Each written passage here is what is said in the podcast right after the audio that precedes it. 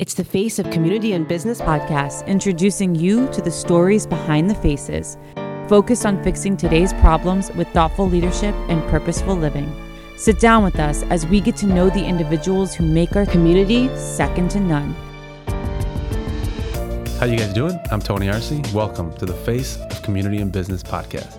Today I'm joined by our newest host, Mark Grzymala. Mark, thanks for being here. Hey, good morning, Tony. It's great to be here. No, great to have you back, and uh, yeah, excited that you're going to be hosting. Yeah, me too. I'm also excited to host. You know, as a small business owner, marketing is always a huge part of our business. So I'm always looking forward to try different things and spread the word, and also just to kind of get to know other people and see what they're about. Absolutely, you know, and getting to know you has been fun. And um, you know, as we are jumping on the mics here, you're talking about how some of your uh, formidable days in high school, how you hosted your own radio show.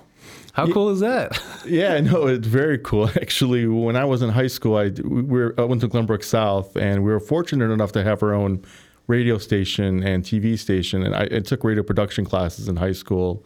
I had a ph- phenomenal teacher, and aside from getting the opportunity to produce my own shows, like I would do an album review or a restaurant review, I also w- was given the opportunity to have my own show. Actually, I was DJing behind the desk and broadcasting live and sitting there and playing my favorite songs, introducing my favorite songs, talking about any music news that I heard of or heard about rather. Yeah, yeah. It was no, a great experience. It was, I mean, it was, a lot of fun. And here we are for full circle, right? Uh, almost kind of a, the same vibe that we're going for as you start hosting, just because as I've come to find out, you're, you're really passionate about music. Yeah, I really am. I mean, it start. I mean, it was interesting at the time I was a DJ in, in high school. That was the time where like grunge was starting to come out, and there was a new U2 album. This is like the early '90s, so it was just a lot of stuff going on. It was like some great music coming out, and it was great to be a part of it. And I just really started getting into music a lot at that time, and it's been a it's been a crazy ride since then. and, and, so, obviously, uh, Northside guy. Uh, you know, Northside, born and raised in Chicago, but uh, more so high school uh, in Glenview. But Tell me a little bit about how you decided uh, getting into law versus pursuing a, a you know a, a, career in radio broadcasting or being a DJ. That's a good question. Um, I, you know, as much as I like doing that, I didn't see it. It was more of a fun thing, and it was a, a hobby. And you, you want to keep sometimes the fun stuff separate from the business stuff. And I just figured, you know, a, a career in law would get. I, one of my other passions, aside from music, is also just helping people, you know, because I consider myself more on the responsible side, and I just like helping people. Um, and like what I do now is help people get help my clients work hard for my clients, help them get good results. Um, it's just always has been a, a, passion of mine as well. So I figured that's why I figured law would be a good profession for to enable me to do that and, and to make a difference too. And, and, as we were talking earlier, just uh, you being the oldest of uh, of three, right? Uh, yes. A younger brother, younger sister. That uh, taking care of people seems to be part of your DNA. It, it is. I mean, it just as the oldest sibling of of three, you're you tend to be the more responsible one. Obviously, parents are ultimately the ones that are responsible at the end of the day, but you're with your brother and sister all the time, and you want to make sure that they're safe and they're doing things the the right way. And your brother's doing some cool stuff. You're telling me he uh, works in the IMAX. Uh, yeah, he works for a film production company in Evanston called Giant Screen Films, and uh, yeah, they've they've produced some uh, really impressive IMAX movies that are you can go see at the Field Museum or Museum of Science and Industry. Um, and it gives him some great opportunities too because he's also what's called a field producer. So he's been out to New Zealand um, or South Africa to go and film fish migrations. So it's, it's, it's he, he really lives, lives an interesting lifestyle. That's very cool. Very different from uh, all three of you are doing, right? Yes, yeah. yes. You know, along with that, that I wanted to bring up that I thought was important because from an early age in, in high school, that uh, to have this passion for human rights and human rights advocacy. Right? Where did that come from, and, and how has that continued for you uh, into your career? You know, I started when I was in college, and I went to U of I in Champaign, which was an amazing experience, great school. I was political science major, and sometimes people fall into that because they think that's the choice to go when mm-hmm. go to law school, right? right? right. There was because there's no there's no pre law major, for instance, but I really liked my classes, and I especially liked the ones where we talked about international relations and learning about security issues in other countries and learning how you know I mean it was interesting, eye opening to see how other people treat other people in other countries, and I just started you know thinking, well, there's got to be a way to to that that's not right. There must be some kind of change. You know, this whole issue of you know child soldiers or or that was a huge thing that we remember that we that was a big issue in the 90s, especially like in the Central African countries um, that we studied a lot. so from that point, I really just that sort of really sparked my interest in international relations and international law and how that worked and how you could change that and or how you could at least um, effectively change by helping people, but also having some kind of consequences for the people that for the bad guys that, that do that. Yeah. So you know, after I I finished col- you know college, I went to law school and I did actually continue to study international relations as well and got a certificate in international law. Oh no way. Sure. Yeah, and I occasionally I do occasionally volunteer for another organization called Amnesty International and Yeah. help sometimes if they've got donate need donations or write you know have letter writing campaigns. So it's, That's amazing, though. Um, That's awesome to stay involved in, uh, and especially just in, in the community that you're in, uh, in the legal community, that uh, you have such an ability to make an impact in that way, like you said, especially when it comes to laws. Yeah, and I, right, I appreciate that. And it, it, as a, it, right as an attorney, we do have that opportunity, and we can make a difference if we want to. Yes. Absolutely. But kind of going back to uh, music, right? Because it is such a big part of, of who you are and what you do. That, um, yeah, I, I, you know, talking about even having you host potentially some musicians Right. on, on the podcast would be awesome. What for you, I guess, um, what are you drawn to? You go to a lot of concerts, right? What, what tell me a little bit about just that uh, musical background that you have. Like I said, I've been into music since I was almost a kid. Like I remember my first album was Michael Jackson's Thriller, Nice. and I remember coming home every day after school, you know, getting a snack or a lunch. And back then there weren't CDs or streaming, so it was on vinyl. So, and I had put up the record. I stand it up on our um, stereo system. I play the record and just listen to it every day almost. A little bit different though, right? Because it's more alternative indie Well, rock. Yeah, a little. I mean, I'm still listening. You know, trying to experiment, listening to different types of music. I, I love going to concerts. I've go. I went to quite a few last year, and it seems this year every other band has announced tours for the rest of the year. So it's been uh, music. I think is a great outlet, especially for somebody in a high stress job too. It's That's like your- an attorney. It's a good outlet. It's a good way to escape. You know, you go to a concert. You know, you can completely get lost in the music. It's it's a great experience. and and especially as as of the pandemic, I mean, um, you know, during the pandemic, we lost all that. Not only concerts, but everything else. And to be able to have that come back, it feels like a sense of normalcy. Now. It is a sense of normalcy, and I, and I do appreciate the how some artists. Um, I know like this band called oh, I forgot their name, but I know uh, from Interpol, Paul Banks had a side project, and they they kind of came up during the pandemic, and they were actually trying to do concerts live via Instagram, oh, interesting. being in different rooms, and each band member would play a different part. It was really amazing how they pulled it off, and it actually worked out pretty well. But obviously, nothing is like the the live experience when you go up go to a concert and connect with the band and and it seems like it's a little more intimate what you're going to. You mentioned Thalia Hall and going there and seeing uh, a concert. Yeah, I I love getting up as close to the stage as possible. it was funny actually. More recently, I went to go see this band called the London Suede um, at the Auditorium Theater. Suede is a Britpop band from the '90s. Um, they're another one of my favorite bands, but I never did see them live. And It was my first opportunity to do so finally, and. Uh, me and my brother, we had seats kind of in the, in the middle of the of the floor, kind of in the back though, in the seats. And I'm like, you know, I'm gonna go sneak up to the stage and maybe just take a couple pictures. And they ended up finding a spot right next to the stage, and nobody kicked me out. So I'm like, I'm staying here. so then my brother comes. He's like, oh, I was like, why'd you ditch me? But you know, it's just like I'm here. I'm interacting with like Brett Anderson from Suede. This is amazing. So it was uh, I mean, see, I, I love that, that that you have that passion for it because I've always kind of been, uh, uh, I don't, I don't want to say not drawn to, right? But the crowds that you, you kind of get in my head of ah, I don't want to go, too it's too crowded or whatever. But still having that passion for music and to see you, you know, kind of going all after it, that's that's pretty awesome.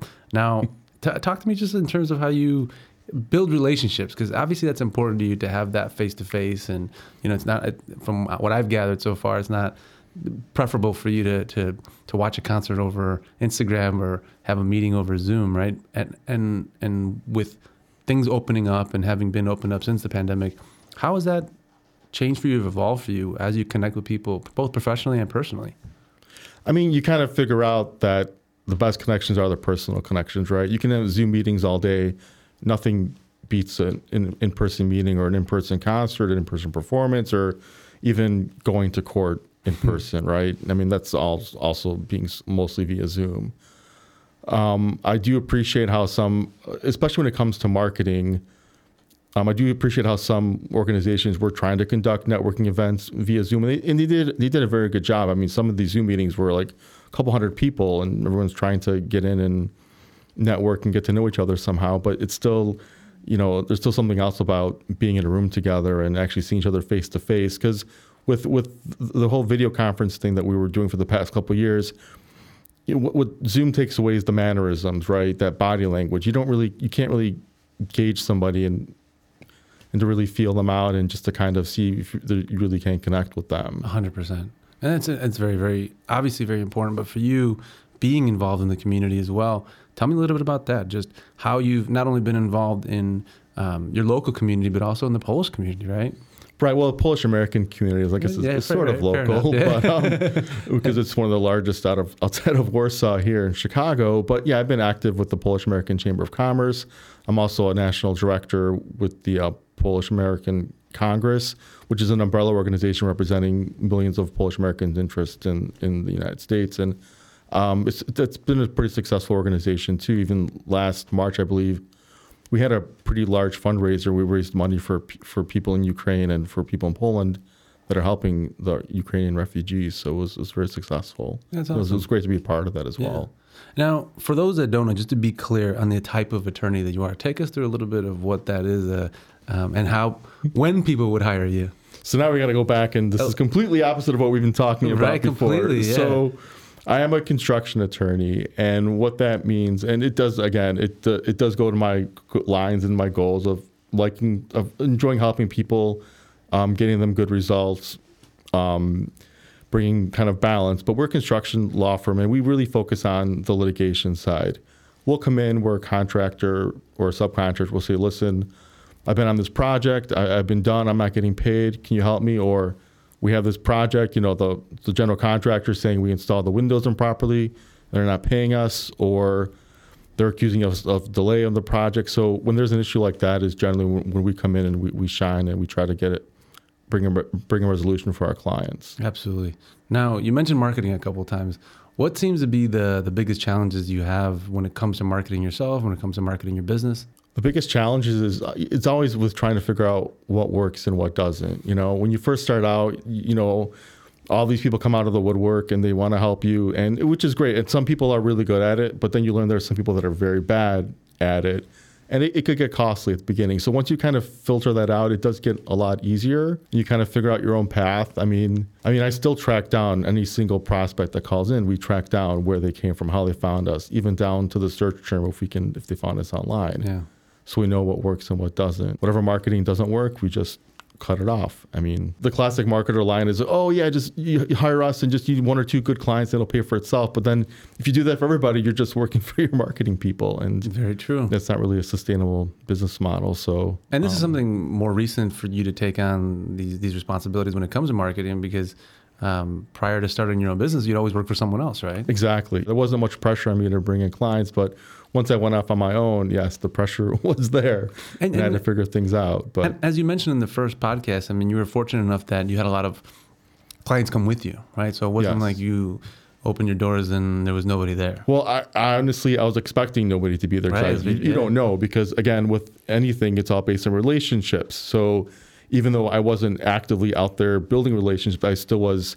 I guess I, it's by my hard work and by working with clients, I did. I, I was building relationships. I found out, and they came with me, and I continued working on those relationships. Yes. Absolutely. And eight years, I mean, you have a wife, two kids, one 11 year old and eight year old. So at the Yes, time when you started, yeah, that you had a, a, a new family, right? Yes. Well, actually, when I started, um, I, you know, my my second child, Christopher, he was born January third. Oh, no way. I, I, I took two weeks off of work to um, help out my wife with, with him and getting him, you know, set up and you know moved into the house, so to speak. And uh, then I went back to the office and I gave my two weeks notice. So wow. newborn kid and yeah, well, ready to take on the new adventure. That's crazy. And and I mean, for I guess what what's the biggest takeaway or advice that you can give to others who are starting a business or want to start a business, but see that or have those challenges, or they see it as a challenge to have a family and you know responsibilities, whereas you saw that as almost a catalyst to do it, right? That Right. you didn't want to be in a situation like that, and, and you know, eight years later, here you are working for someone else still. What advice would you give to those that are thinking about it but see the challenges in front of them as almost uh, insurmountable? I mean, there's always challenges. The time is is now, right? You just you have to jump and, and take that take that leap. Um, there's never going to be a perfect time to do it. You just have to get ready and just and go for it. I mean, you can prepare yourself for it. Like what I was doing is I was meeting with other small business attorneys and others other solo practitioners to kind of get an idea of how things worked. But once you've got the tools ready, just just go and you got to you just have to make that jump. And from where you were at then to where you're at now, did it work out better than you'd hoped? It, it did, and, and another also catalyst too is that we're like you know people would ask me when you're working for somebody else, well, where do you see yourself in five, ten years? They really don't know, didn't know. Where you know by going off my own, I'm definitely now in control of my own destiny. Right? It's kind of if I want to grow, I can grow. If I don't, if I want to stay where I am right now, which is great too, I can do that. Um, if I want to go out and expand the firm, get more clients, I can do that too. So it's like it's me that, that that's in control. If I want to work, I can work. If I don't want to work, I don't have to work. Right, so it's just that that's the thing is like I, I'm control of my future now. So And and what is your gauge for that for determining, you know, when everyone thinks of success as oh you got to keep growing, you got to you know make more money, do these things, grow your office, grow your business. But when I asked you earlier, like we're in a good place now, right? How do you gauge that? How does how, how do you determine when it's you know when you want to take on more responsibility versus hey we're we're good right now and I'm enjoying life. and that's uh, you know it's all about balance tony right there's a lot of people out there that say oh yeah if you're not working eight days a week you're doing it wrong no you can't have that mentality you need to find a balance for yourself i at one point i did i was overwhelmed with way too much stuff and not enough staff and it didn't go very well so i had to then find a balance of like okay how can i do this where i'm i have enough clients i i'm doing the best work that i can for them not neglecting anybody and still have a success, successful business and have a good family life and actually have enjoy the fruits of my labor and spend time with my kids, taking or my family and my wife, and you know going out, taking them on vacation, taking them out on the weekends. So Very important. I, I think I now I finally have found that balance. So I'm in a I'm in a good place. And and you know what was that? I guess that contrast from when you felt like you weren't necessarily in the best place because you were a little overwhelmed, right? Did you just not have time for those things? Did you know was the stress just kind of hitting you from everywhere? It was an immense amount uh, immense amount of stress. It was actually post COVID when the courts started opening up and Oh, a lot of judges had these very unrealistic deadlines and things and we're curious as to why we couldn't get things done during COVID, but people were in lockdown and we couldn't get things done. So it was it was a bit of a it was a bit of a struggle, yes. But And how do you scale that back? Uh, you know, that's I guess when you're at that pace, it almost feels like you can't. That you just you're you're committed, right? You, right. You can't just, yeah, you, like you- if, if you work for somebody else, you can just say, screw it, I'm out of here, right? Me, I can't do that No, because I've got clients and I've got a firm and I can't just drop everything. And that really, that wasn't an option. It never, that never came across to me anyways. But I ended up finding a good associate um, who's still working with me and he's been great and helping keep the balance in the firm. And, you know, we're, we're doing a great job. We're chugging along and we're getting great results. Your clients are happy. That's awesome. That's all that matters. That's awesome. No, that is all that matters. And and and you can see you can see the peace that you have about you. You know, being able to enjoy family life, but also being an entrepreneur and and focusing on your craft more than anything else, and and, and growing that. Right. Um, what is? I know we talked a little bit about this, but 2023. I mean, you do have a, a trip to Poland planned, but you know, apart from that, what what are you looking forward to, and what are those things that excite you looking into the future? And we obviously have some more concerts planned with my brother. He's actually my, my concert buddy. We go to a lot of shows together. See, that's but, really um, cool. So I'm, I'm assuming he's local. um, Yeah, exactly. Yeah, he's he's in the city. So, Oh, cool. um, um, you know, other than that, just keep keep keep working, doing doing the hard work that we're doing, and you know, try and grow a little bit with the firm. But we're like I said, I, I'm in a good spot, and we're just looking just to keep things going. And Any one concert that you're uh, super excited about?